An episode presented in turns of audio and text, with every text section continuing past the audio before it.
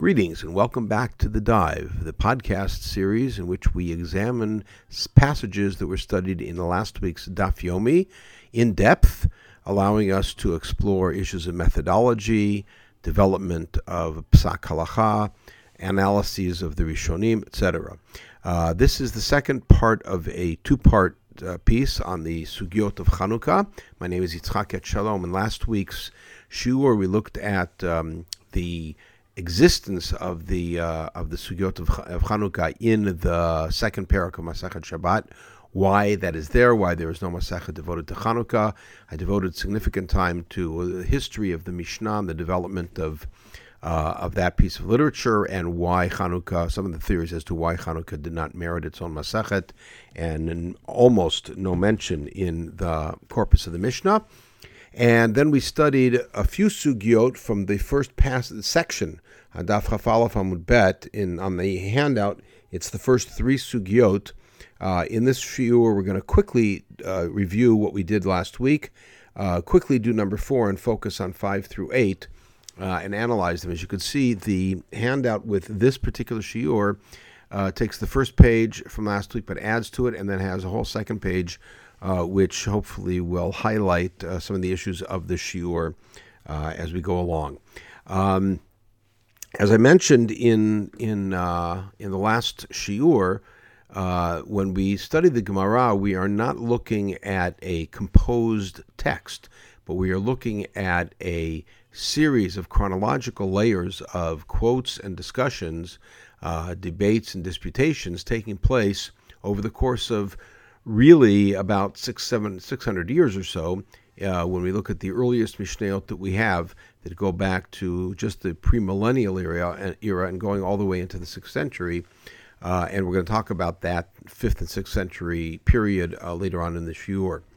Uh, and so when in, we will explore some of that, but some of a different kind of layering that goes on that we didn't discuss uh, in last week's shiur that will become critical for us understanding these sugyot. Uh, to review, in the first sugya that we looked at, which is not the opening piece in Masachet Shabbat about Ner Chanukah, but it's sort of the starting place for a lot of people who study uh, this this passage, and for many people, this is an opening into Gemara.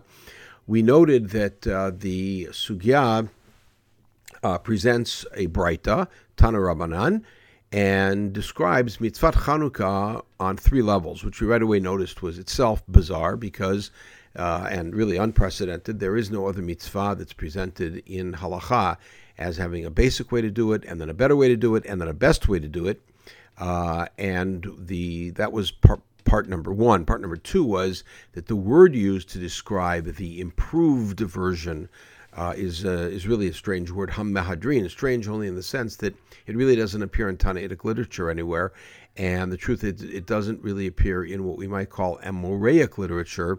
Um, and I'll explain that when we get to uh, to some of the issues of uh, of of um, the sixth century when we talked about that, uh, and then the uh, further strange thing was the fact that Mahadrin Minha Mahadrin, the ultimate level, which again is an unmatched phrase anywhere else in, in the literature, uh, there is where the Machloka Beit Shammai Beit Hillel exists. So the Beit Shammai Beit Hillel are disagreeing, evidently, about how to do the ideal super duper way of fulfilling the mitzvah, and we were bothered by that.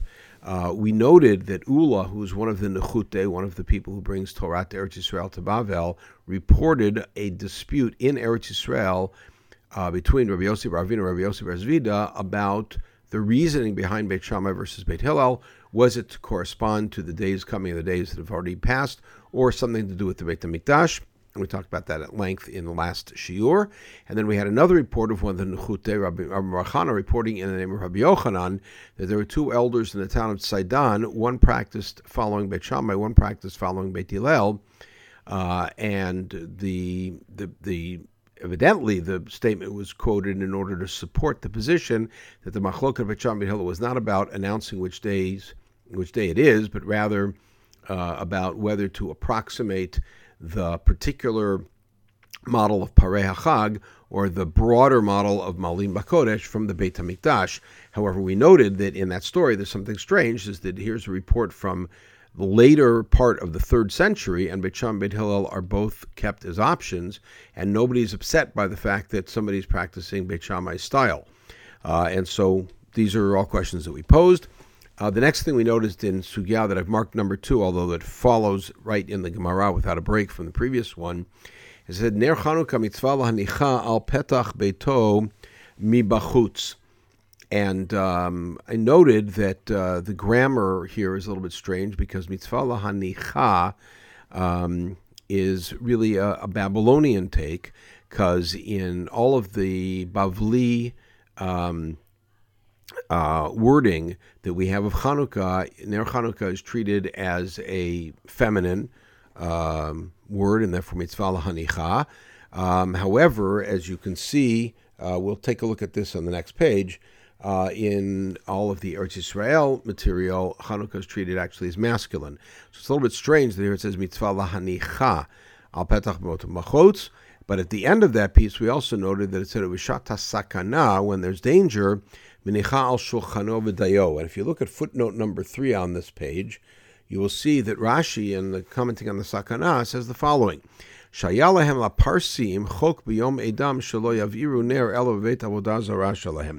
That the Persians had a rule that uh, that on their holiday you can't burn a fire anywhere but their pagan temple. And he quotes the Gemara Gittin. Of course, there's a story later on in Shabbat with this. And the problem, of course, is this is both geographically and temporally problematic to put into a breita. Because remember, we're quoting a breita here that the that Ner Chanukah has to be placed outside, but during times of danger, can be placed inside. Uh, the Breitot, we assume, were composed during the second century and maybe at the very beginning of the third century in Eretz Israel. And here Rashi is referencing a historic epic that only begins in the after at least one third into the third century, and maybe after the middle of the third century, and only in Bavel when the Sasanian Empire had come to rule and had empowered the Chabari, the Zoroastrian priests, uh, to uh, actually act on their religious beliefs publicly and uh, confiscate uh, fires, etc., uh, as part of that practice, that that's much later. So it's kind of problematic. Um, and just noting that, if you look at footnote one, you recall that we noted that Rashi, in his interpretation of Mahadrin, seemed to read Mahadrin as an Aramaic word, Mahadrin Achar HaMitzvot. So we asked all of these questions. We looked at source number three, which was Rava's introduction of what we know as the Shamash.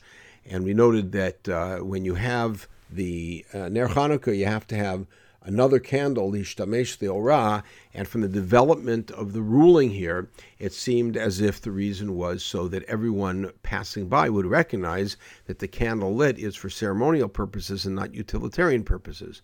And so if somebody sees you sitting outside reading by a candlelight in the dark, they assume the candle's there for reading. And so therefore, if you want to read, uh, or do some other use that needs light, that you have to have a second light so people will recognize it. And that's why the Gemara then said, but if there's already a bonfire going, you don't need it because, of course, anybody passing by sees a bonfire or an electric light or something else that's bright, and then the candle is clearly for ceremonial purposes, and then the exception of the Adam Chashuv. However, uh, this, of course, became very problematic because if we assume that after the first night of Hanukkah you're going to have multiple candles, then even without a shamash, anybody will realize that they're not there for use. They're therefore that they're not there for use. They're there for a ceremonial purpose. So why would you need a shamash? And at the very most, Rava should have said that on the first night, uh, or according to Beit Shammai, maybe on the last night you need a shamash. But he doesn't qualify his statement, and it seems like it's true at every point. That took us up to sugya number three. Uh, and that's where we went to in the last session. Sugya number four, I just put in um, for general interest because we're not really going to analyze it, but it's a, it's a, a central piece.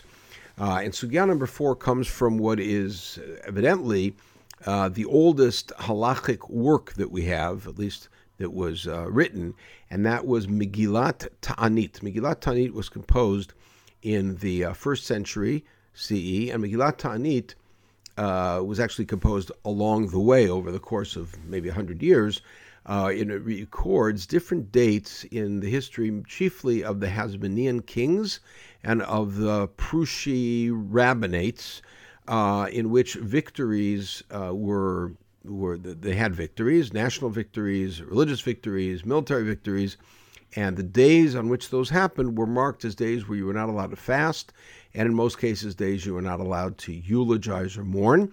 It's kind of in our verbiage what we'd say a day you don't say tachnun, and uh, and all of the days listed, 37 different dates or periods, like a seven or eight day period. Um, uh, that are listed there are all relegated to history. They're not practiced anymore. As a matter of fact, one of the days that's listed there is Yom Nikanor, which is the 13th of Adar. And in an ironic twist, that's the day that we actually do fast as Ta'anit Esther in a normal year. But the only two holidays that are mentioned in Megillat Ta'anit that remain are Chanukah and Purim. Okay?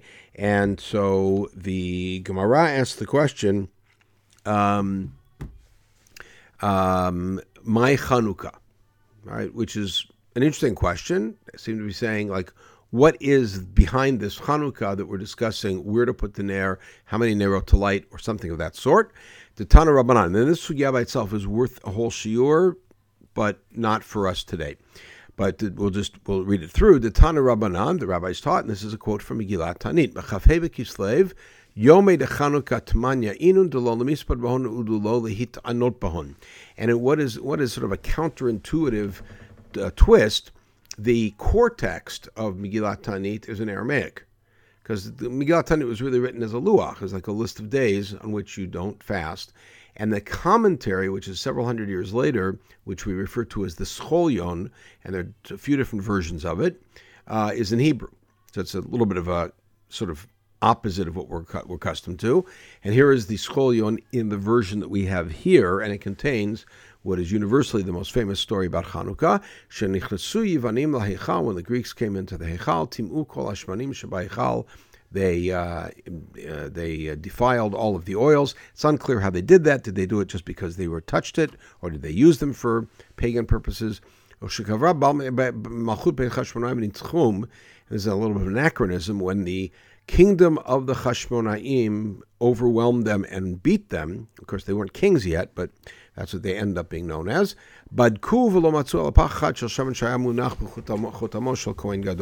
They checked and they only found one vial of oil that was sealed with the seal of the Kohen Gadol. Again, something that we really don't have a record of anywhere else.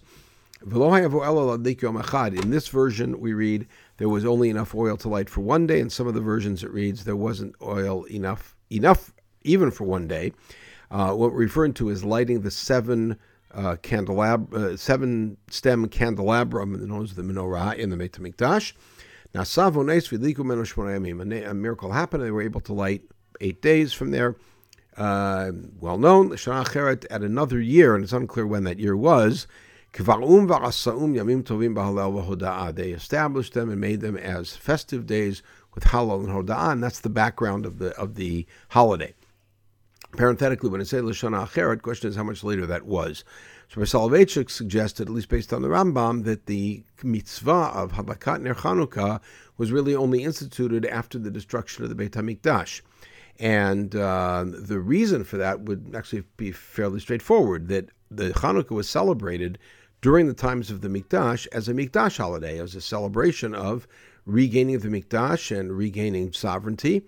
Um, and it was only with the destruction that there was uh, an, an impetus to create some way to commemorate the holiday without a mikdash. And the simplest thing was to take the one practice associated with the mikdash that you're allowed to do outside.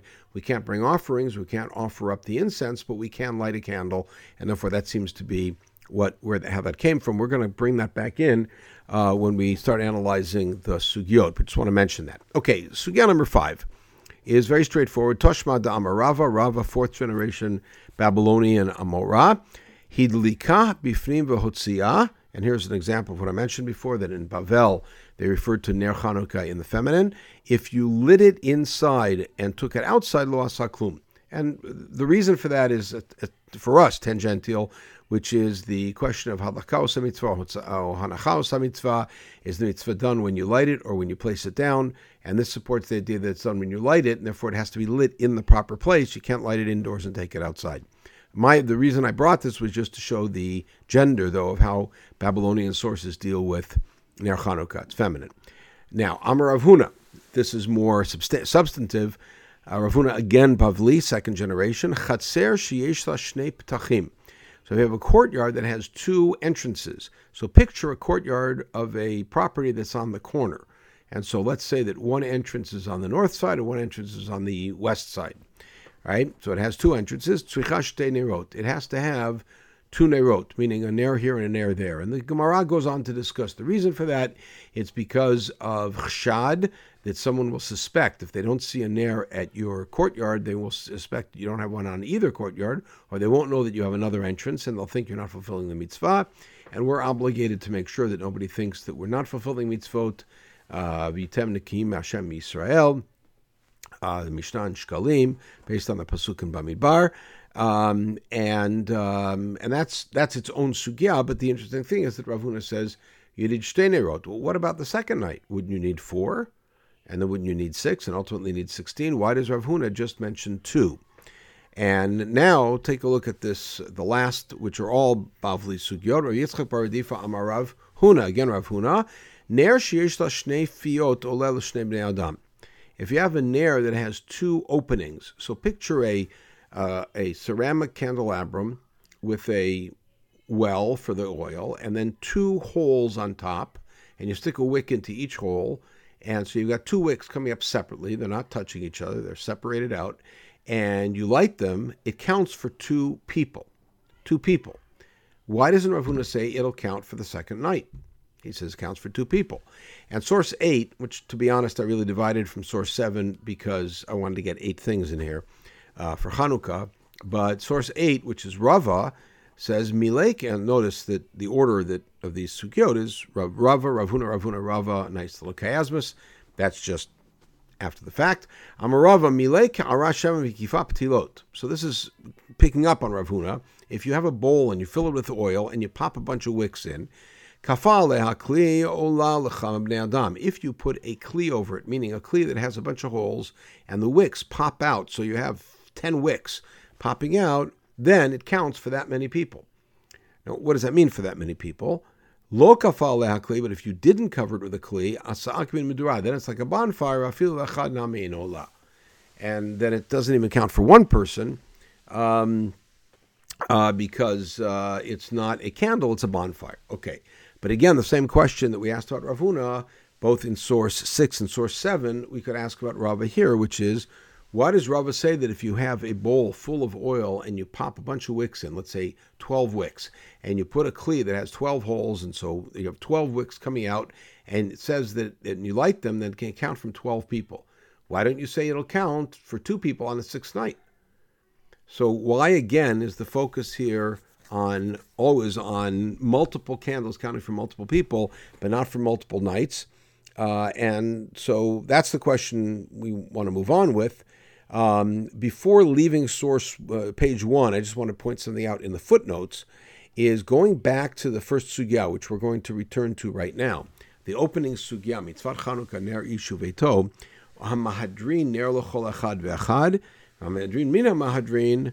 So now, what's mahadrin min hamahadrin? So we find a machloket, a very famous machloket. It's the most famous piece of Torah in, in Chanukah. A machloket between the Rambam and Tosfot about what mahadrin min ha-mahadrin in practical terms means. When you read through the sugya, and the way that we studied it, it seemed like there was a basic way to do things, a better way to do things, and the best way to do things. And the best way to do things builds on the better way to do things. So there's step one, then you do one and two, and then you do one, two, and three. And that's the way the Rambam reads it. If you take a look at the Rambam in the, in the footnote, the Rambam from Perak Dal and Halacha Bet, and the longer quote, I didn't have room for it here. The longer quote is, How do you do this mitzvah? So the basic mitzvah is to light one candle per household. And uh, Hamhaderata mitzvah madlik nerot kiminyan sheabayit. Somebody who wants to beautify the mitzvah. He reads it not like Rashi, but to beautify the mitzvah. Uh, he has et and not achar. Um, he lights Kaminyan on Shehabait. He lights candles per the amount of people in the house, which means the, it's the one lighting it doesn't light one. He lights per, if you have seven people in the house, he lights seven candles. Uh, ben Hashem, Ben Hashem counts everybody in. However many people in the house, that's how many he lights. And then, there Yotermiza, the Rambam continues. If I, Again, I didn't have room here. You want to do more than that, then you light per amount of people in the house. And on the second night, you light two per amount of the people in the house. And then he gives the example so that you're clear that if there's 10 people in the house, the first night you light 10, the second night you light 20, until on the last night you light 80 candles. That's the Rambam. That's the Rambam. Tosfot in source 2, and here we can see the whole Tosfot, says as follows: Mahadrin min hamihadrin. Nirel Ri is Rabbeinu Yitzchak, Yitzchak of Dampierre, who was Rabbeinu Tam's nephew, his sister's son, uh, and he was really sort of the beginning of the of the Tosafist school. Uh, it all starts with the Ri and his students. Uh, so that puts us in uh, early 13th century uh, in uh, in France, um, late 20th century, late 12th century. Nirel Ri, the Hillel lo kaimi ella an ner ishu that Beit Hillel are referring to Ner Ishu Beito, meaning that the third level is building directly off of the first level and skipping the second, which means, according to Tosfot, what the Breita means is basic mitzvah is one candle per household. One better way to do it is per people in the house, but not changing the number. A different, perhaps better way, improved better way to do it is to have one candle the first night, two the second night, but only one per household. Right? And he says, because that's more glorious, more beautifying. Because then everybody can see it when you either add or take away candles. It's counting towards days up or down, days down. If you have a candle for each person, even if you keep adding on each day, you keep adding candles, like Akera. Nobody will know what day it is. She's Imagine this if your custom is Mahadrin, then that means you have amount of candles per people in the house. So let's say you have four people in the house. So the first night somebody walks past sees four. Okay. The next night somebody else walks past sees eight. They figure you got eight people in the house. And by the end, you got a party of 32 people. They won't know that you're adding nights. Uh, and so Tosfot says it won't. It, Mahadrin mina Mahadrin defeats itself if it builds on Mahadrin. So that, that is a very famous machloket. And then uh, we take a look in further in this footnote in the Shulchan Aruch, and we find what is known as one of the oddest um, developments in in halacha is that the Rambam, who by and large represented a tradition of Sfarad, comes from the tradition of the Rif and was widely accepted throughout the world of Sfarad.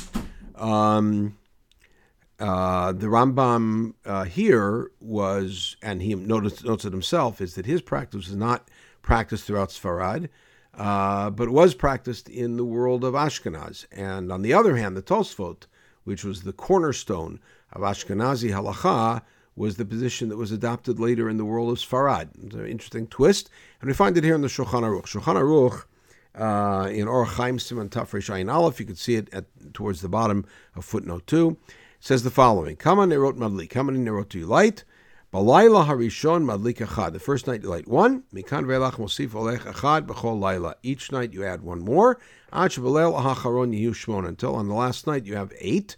Even if you have a lot of people in the house, you don't light more than that. In other words, he's taking the position like Tosfot which means that each house should have just one candle, and the second night just two candles, and that's it, regardless of how many people in the house. And now the Ramah, Ramosha Isserles of Krakow, slightly older colleague of Rabbi Yosef Karo, and his glosses on the Shulchan Aruch says, "V'yesh omrim habayit adlik." He says some people that each say that each person in the house should light. Now, interesting, the editor, this is not the Ramah's writing, the editor put in a parenthesis that said Harambam, that associated this opinion with the Rambam. I put on the source sheet a uh, highlighted question mark because that's not the Rambam. The Rambam doesn't say that everybody lights their own candle. The Rambam says that the head of the household lights per amount of people in the house. But regardless, um, this this is the Ramah's opinion, and then he says V'chein hamihag pashut. The Ramah says that is the common custom which is to have each person light, which of course is an interesting twist. I just showed that for the for the uh, for the interest of it. Okay, so these are the sugyot that we have. Uh, eight, seven of these eight sugyot are germane to our discussion. Again, we're skipping over number four for our analysis because we have lots of confusion going on between um, the timing, the location, where everything is happening. So before you flip up the page, um, I got to go back to, to what I said in, in the last shiur uh, and then add to it, which is that, again, when we're reading Gemara, we're not reading a prepared book. We're not even reading a direct transcript. What we're reading is layers upon layers of discussions, of quotations that took place in Bet Batei Midrash, in in some cases in Yerushalayim, but typically not. Uh, the very very early uh, Mishnayot that we have and, and, records that we have, but for the most part in the Galil and in uh, Yavne and in, and in other parts of Israel, Caesarea, etc., and um, and and in Bavel, and at different times. Now, we have an era that we refer to as the Tannaitic era, but it's the era of the Chachamim who operated from roughly the turn of the millennium until around the beginning of the third century, whose names appear in the Mishnayot and in the Breitot, and their names we're all familiar with Rabbi Eliezer, Rabbi Yeshua, and then Rabbi Kiva and Rabbi Ishmael, and uh, Rabbi Meir, Rabbi Yehuda, Rabbi Shimon, Rabbi Yossi, and Rabbi Shmuel, Rabbi Yossi, and uh, and then Rabbi Yehuda Nasi, and then the leaders, Rabbi Gamliel Hazaken, Rabbi Gamliel of the destruction, Gamliel of Yavne, Rabbi Gamliel, and then Rabbi, uh, and we're familiar with those names. Uh, afterwards, we have a period that we refer to as the Amoraic period. I say we refer to it because both Tana and Amora don't mean these things, but we're going to leave that alone for right now. We refer to it as the Amoraic period, which is roughly from about the year 225 or so till about the year 450, uh, perhaps a little earlier than that. And that refers to the named sages that appear in both Talmudim, uh, both Talmud Yerushalmi and Talmud Bavli, who participate in discussions during those periods. Uh, the Talmud Yerushalmi kind of ceased its uh, activity in the middle of the fourth century. That's the latest discussions that we have, and um, and but in Bavel the discussions continued, and the the latest names that we have are from what we call the seventh or eighth generation, which is the generation after Rav Ashi and Ravina takes us to near the end of the fifth century, but there are continued discussions that take place and we have lots of discussions in the Bavli where we don't hear names, meaning names are mentioned of earlier Chachamim whose words are being discussed, but the people doing discussing aren't mentioned. And we refer to that in our style of learning as the Gemara says, or the Gemara asks. All right, and, but we don't have names. And that era is known as the period of the Stamaim. Stamaim means unnamed, basically anonymous. And um, and so we have to keep in mind that when we're looking at the Gemara, we're looking at early Mishnayot, later Mishnayot. Last time we talked about chronological layers in a Mishnah, Mishnayot and Breitot, early and late. Then we're looking at Shmatot of the what we call the Amoraim, the halachic rulings of those rabbis, both in Bavel and Eretz Yisrael. The rulings in Eretz Yisrael get brought to Bavel through the Nechute, the people who travel and bring them because they're all oral, nothing's written down and subsequently the discussions that took place in the Beit Midrash among the Stamaim. There's a later period of the Sfuraim we're not going to touch today. That's one kind of layering. But there's another kind of layering that goes on also, and that's what I want to introduce here, and that is geographic layering. In other words, Torah will come from Eretz Israel and it will come to Bavel. But in many cases, it will be shaped into a Babylonian, it'll take a Babylonian shape. And sometimes that's something as simple as nuance or even spelling, or meaning some, the way something is pronounced. Um, and uh, the two regions did sometimes poke at each other about the way that they pronounced things, uh, letters they weren't able to say, or vowels they had problems uh, enunciating properly. Um, and but it also takes on a Bavli flavor when it comes to certain orientations. So, what I've done on this page, on page two, is to color code every one of the tor- uh, texts that we used, and underneath I put a key. And I'll explain the key first, and then we're going to go through it. The first thing I have is Q words. Now, Q words are something employed by the editors of the Gemara who introduce a statement. They introduce a statement by either just saying Amar and the name of the person who said it. Sometimes they'll say Toshma, which just introduces a statement. But sometimes they'll use words like Tanan, Ktiv, Tanya, um, Tana Rabbanan, which introduce different kinds of texts. So Tanan or Tana introduces a Mishnah, Tanya or Tana Rabbanan introduces a Braita, Tana Rabbanan usually introduces a specific Braita, a Tosefta, um, Itmar introduces a Memra, Ktiv introduces a Pasuk, and so cue words are important to know, but remember they're, they're external from the text, they're introductions to the text. Okay, um, what I have in blue is Breitot of Eretz Yisrael, EY, Eretz Yisrael Breitot. All right, and what I have in red is Bavli Shmata. Again, Shmata is the teachings um, of the uh, of Bavel uh, that are halachic teachings, um, and that are typically from the period after the after the Tanaim, after the Mishnah. We then have Bavli Stama, which I have in red with a blue highlight, and that is the anonymous layer that happens later. And then I used green to use the introduction of the reports of the Nechute. Whenever we have a report coming from Eretz Israel, then I marked it that way. Just not the words, not the report itself, but just the introduction, so that when you read it, you know what's coming. And then I used a different color for the scholion, which again we're not going to touch. The reality is that for our purposes, the only thing that's really critical here is the is the uh, blue and the red. Uh, and again, not a political statement in that, but the reason I'm mentioning that is because starting really with uh, Ginzberg, and then uh, later on, um, other scholars, including Shamma Friedman and Moshe Benovitz, others, have contributed to our understanding of this sugya. Rosenthal also of this sugya um, and have suggested, and these are suggestions that themselves are layered and built on each other, that what we're looking at in our sugyot, uh, the first couple sugyot, is really a Babylonian formation of an Eretz Yisrael Braita, meaning that it includes Babylonian additions and Babylonian appropriations. So let's take a look. Here's the suggestion of how to read it and we read it this way, every one of the questions that we ask suddenly disappears. But I have to preface it with uh, the following. Um, important to note that, first of all, Bavel and Eretz Yisrael during this entire period, and later than this period, because even though the academies in Eretz Yisrael ceased to function with the same robustness that they had after the fourth century, uh, and therefore the project that we know as the Talmud Yerushalmi really ceased to operate by the middle of the fourth century or so. Uh, nonetheless, life in Eretz Israel continued, Jewish life continued, scholarship continued, and practices continued. And Bavel and Eretz Israel had different customs in a whole range of areas. Uh, in Nusach of Tefillah, in uh, customs relating famously to Kriyat Torah in Bavel, the cycle was a one-year cycle in Eretz Israel. It was a three and a half year cycle, and that continued into the 12th century in Eretz Israel uh, as the three and a half year cycle of reading, and many other things. And there's actually a, a compilation from the period of the Gaonim, I believe it's a 9th century compilation, known as Sefer Chilukim, the book of distinctions in customs between the East and the West, the East being Bavel and the West being Eretz Yisrael, and a whole list of all the things that are different.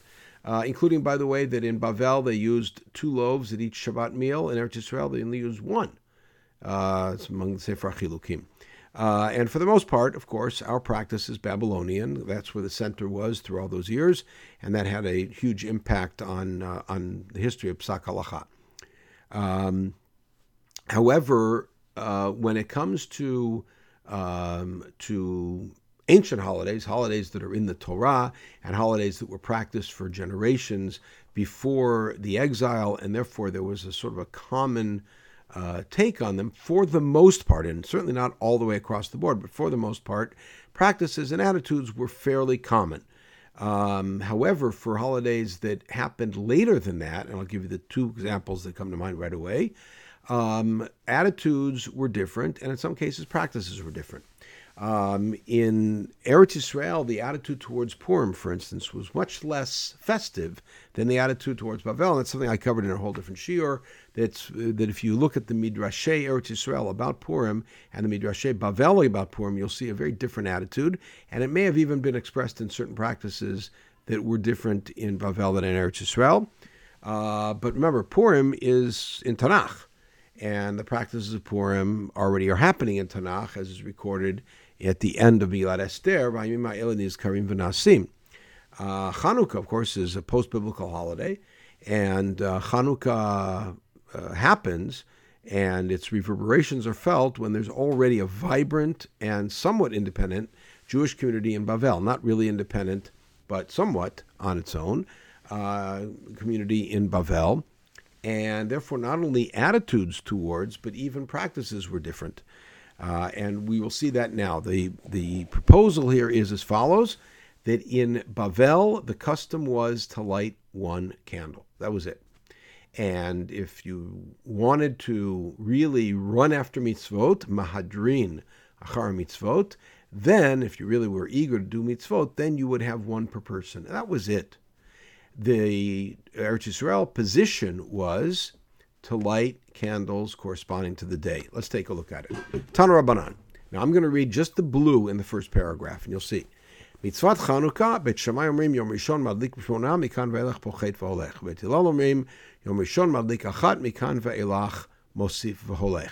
So the mitzvah of Chanukah is, Beit Shammai says 8 to 1, Beit Hillel says 1 to 8. They're not disagreeing about some super duper level of doing it. As a fact, there is no super duper level of doing it. It's just the basic mitzvah. And the questions we asked about why Beit Shammai Beit Hillel are disagreeing about some hidur min hidur, or um, or why there even is a third level, suddenly dissipate. That was the practice in Eretz Yisrael. And then we get a report to support that, which is a report from Eretz Yisrael. You see the green. Ula reports that in Eretz Yisrael there was a machloket about Beit Shammai versus Beit Hillel. Two opinions about what Beit Shammai and Hillel are disagreeing about, which of course now makes sense, considering they're disagreeing about the essential mitzvah of, of, of Ner Chanukah. And then we have another report that in Sidon we had one person practicing Beit Shammai, one person person practicing Beit Hillel, and the reasons they gave. Now uh, that one seems to be difficult because, uh, based on this theory, because if Beit Shammai Beit Hillel are the essential mitzvah, then how can anybody continue practicing Beit Shammai after Beit Hillel's position has become the normative one throughout halacha? Which is what I asked last last year, and now becomes even harder. But I think that a clear examination will actually make this a little easier. As I mentioned earlier, Soloveitchik suggested, and it seems pretty pretty straightforward in the Rambam, that the mitzvah of Ner Chanukah was really instituted only after the destruction of the Beit Hamikdash. That being the case, we have a little bit of a conundrum in our sugya. Uh, Beit Shammai and Beit Hillel are the name of schools. They're not schools as in buildings; they're the name of schools as in followers. And Beit Shammai and Hillel last for two generations. There's Beit Shammai, Beit Hillel that we refer to consistently, and those are that's the generation that precedes the destruction of the Beit Hamikdash. And before that, there's the generation that are the direct students of Shammai and Hillel, who are known as Ziknei Beit Shammai and Ziknei Beit Hillel. If you're interested, take a look at the Mishnah in the second parak of Sukkah, where Beit Hillel and Beit Shammai have a disagreement about the proper size of a Sukkah, and Beit Beit Shammai and Beit Hillel say to Beit Shammai, don't you remember there's the story that Zikne Beit Hillel and Zikne Beit Shammai went to visit a certain guy and he had a sukkah that was like that and they didn't say anything to him. And Beit Shammai's response. So there's two generations of Beit Hillel Beit Shammai. Beit Hillel Beit Shammai do not exist after the destruction. There are people who were who were students in Beit Hillel and Beit Shammai. Rabbi Eliezer famously was a student of Beit Shammai.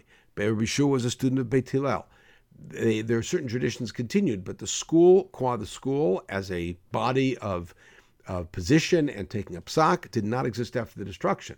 So it's a little bit difficult if the mitzvah of Ner Chanukah was only instituted after the destruction to talk about Beit Hillel and Beit Shammai taking positions on how to practice that mitzvah.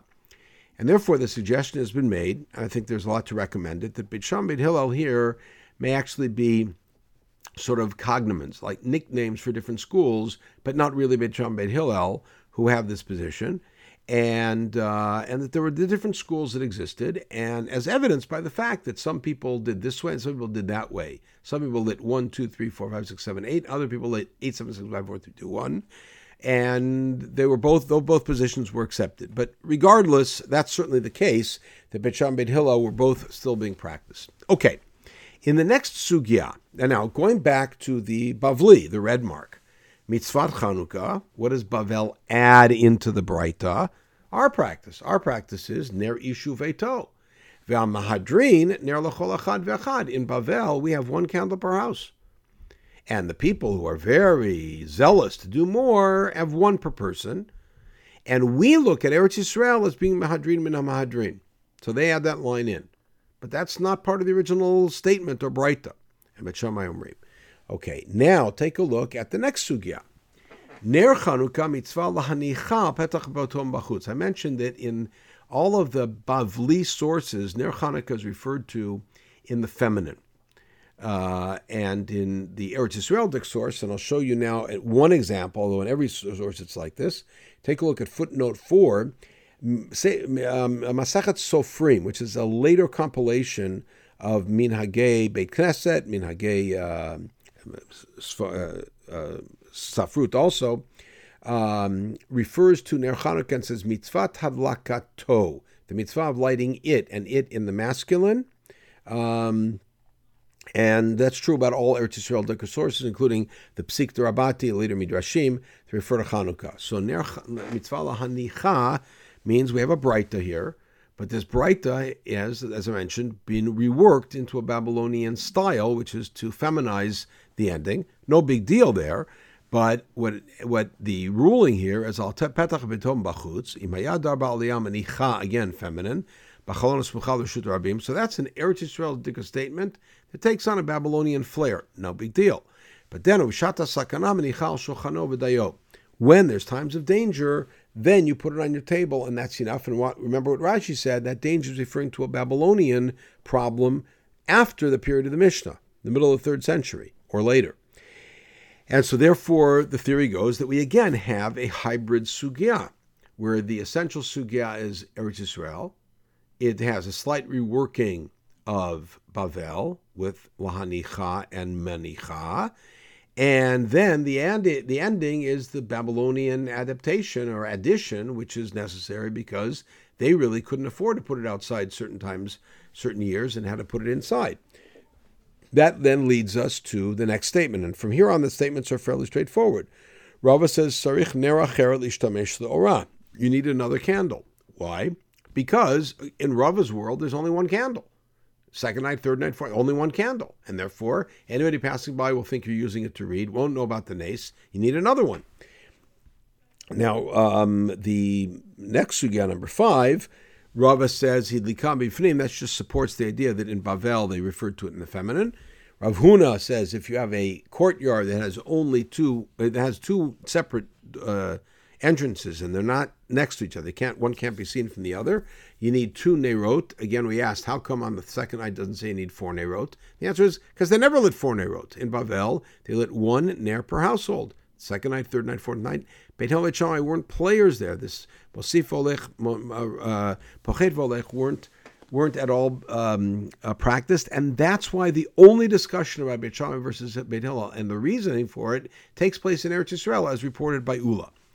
That's why Rav Huna says if you have a nair that has two openings and you pop wicks in it, then it'll count for two people, but not for two nights, because two nights is no different than one night. Meaning the first night and the second night are the same.